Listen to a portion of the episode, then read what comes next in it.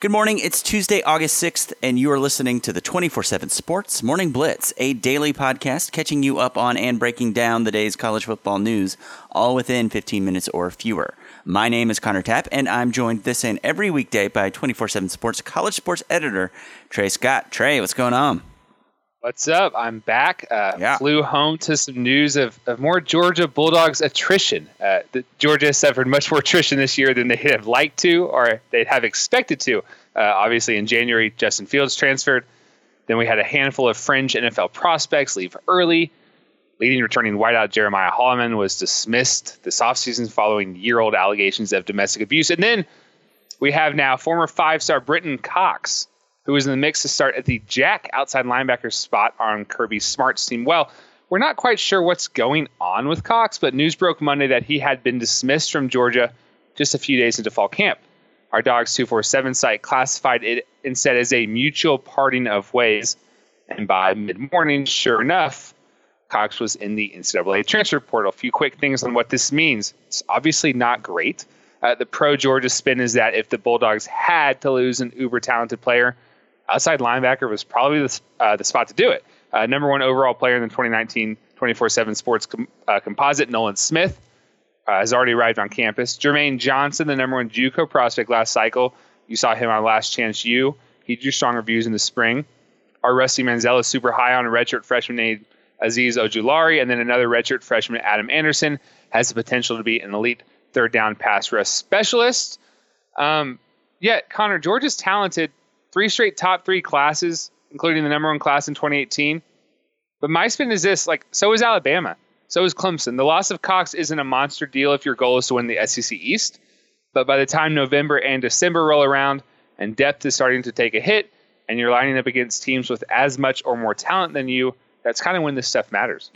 Yeah, maybe if you're trying to kind of like mentally process, all right, what does this mean? Maybe, maybe it, it's something on the order of what uh, Alabama losing Eyabi Anoma is, something something along those lines. Like like as you were saying, not something that's maybe a pressing concern for game one, but as the season goes on, as the injuries pile up, and you're looking for underclassmen to turn to, and then one of those potential underclassmen who could have stepped in and filled a role isn't there, uh, filled a role, gained some experience heading into next year, isn't there. Uh, it certainly it certainly could end up making a difference uh, down the stretch. Champagne problems, to be sure, but when you're competing for national championships, the margins are slim. So that's the big story today coming out of Athens, Georgia. We are going to take a quick break, and on the other side, we are going to run through some news nuggets from around the world of college football faster than 30 to 50 feral hogs can descend upon your small kids.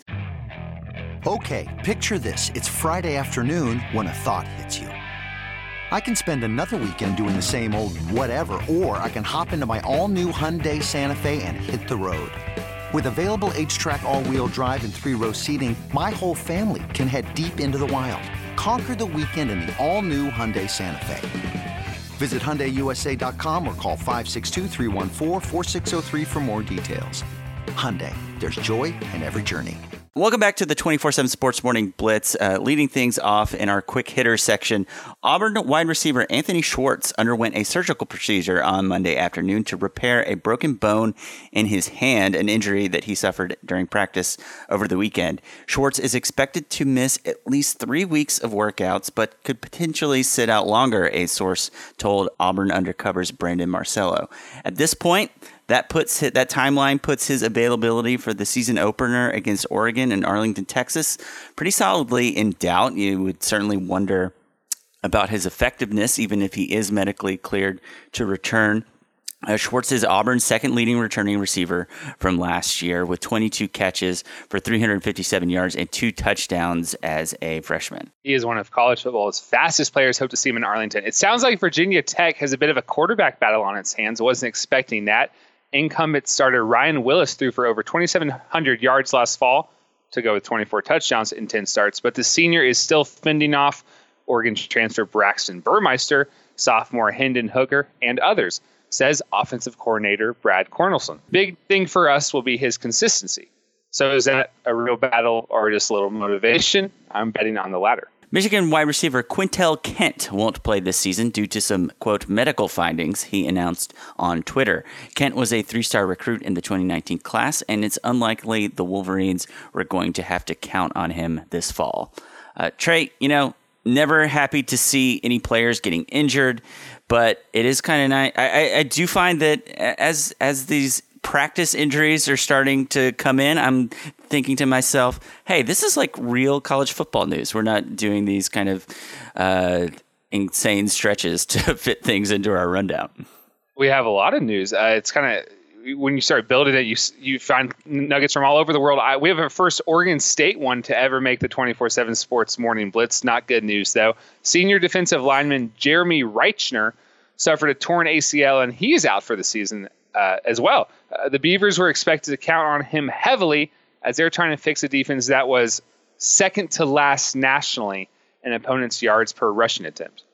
So uh, this is an update on a story we hit on yesterday. Eyabi Anoma, uh, we, we, we mentioned yesterday, was uh, planning to transfer to Houston.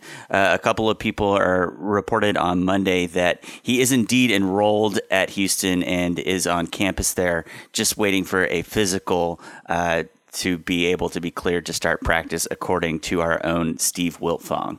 I'd be stunned if he gets to play in week one. But what if we, what if he got to and he makes his debut uh, at Norman? That'd be kind of cool.